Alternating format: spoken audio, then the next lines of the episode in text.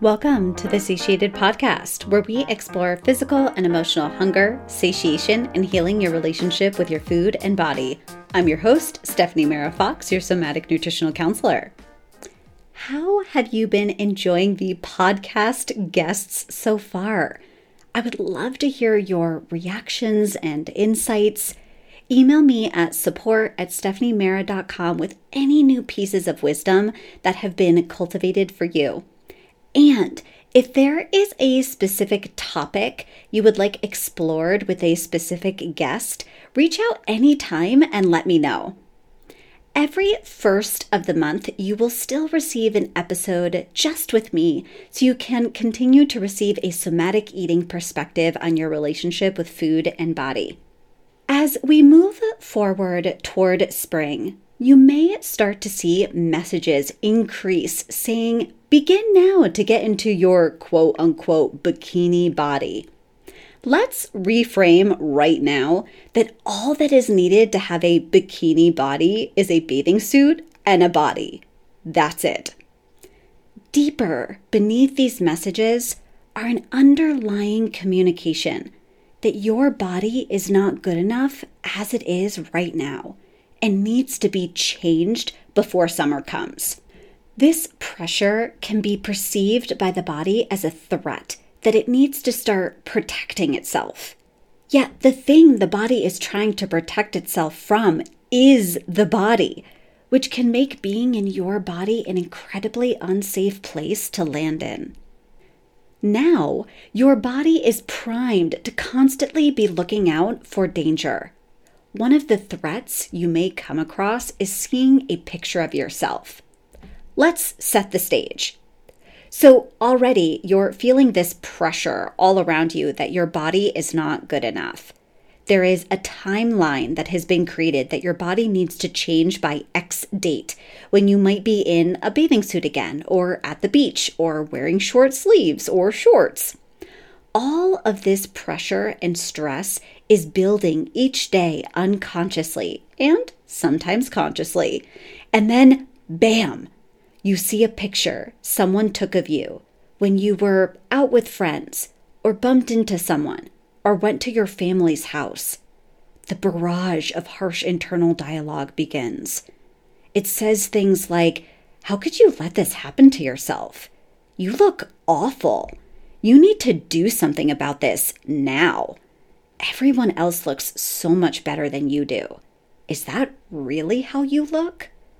Because of the messages received and internalized that there is only one acceptable body shape, your body processes that image as dangerous to you being able to fit in, belong, and be loved.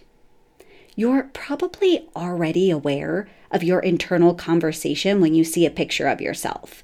You have heard this harsh inner dialogue before, and maybe you have taken it as a truth or a fact. Let's begin to see the part of you that says these harsh words about your body is there trying to protect you from what is being perceived as a threat. From this awareness, I want to offer a different way you can start to respond to yourself when you begin to hear that familiar inner dialogue after looking at a picture of you. First, move away from the picture. Your reaction is already letting you know that you're in a sympathetic nervous system fight or flight response. The part of your brain that sends a distress signal, your amygdala, is doing its work to protect you from a perceived threat. This means that it can be incredibly difficult at that moment to assess that picture any differently than how you're seeing it. You can experience your response to the picture as your body's red flag that it is having a hard time processing what it is seeing and take a step away from the picture. Just like you would quickly move your hand away from something you realize is very hot you can have the same response here. Immediately move away from the picture and you can come back to it later. Two, orient yourself to the present moment. The only thing that has changed is that your body took in one more piece of information that potentially tipped it over into too much to process mode. Your body is exactly the same from the moment before you saw that picture to now. Gently guide your attention back to the present moment. Notice something in your environment you like to look at. This might be an object, a tree outside your window, a certain color.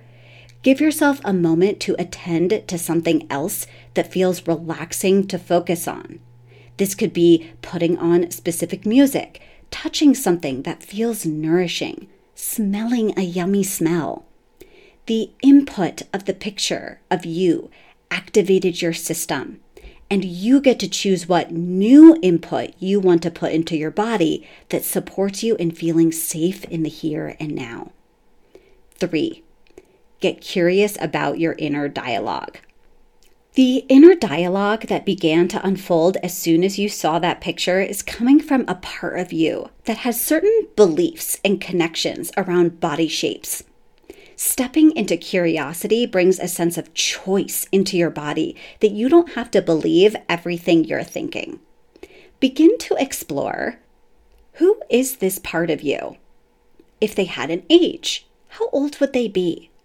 What beliefs do they have about bodies? What have they connected to certain body shapes and sizes?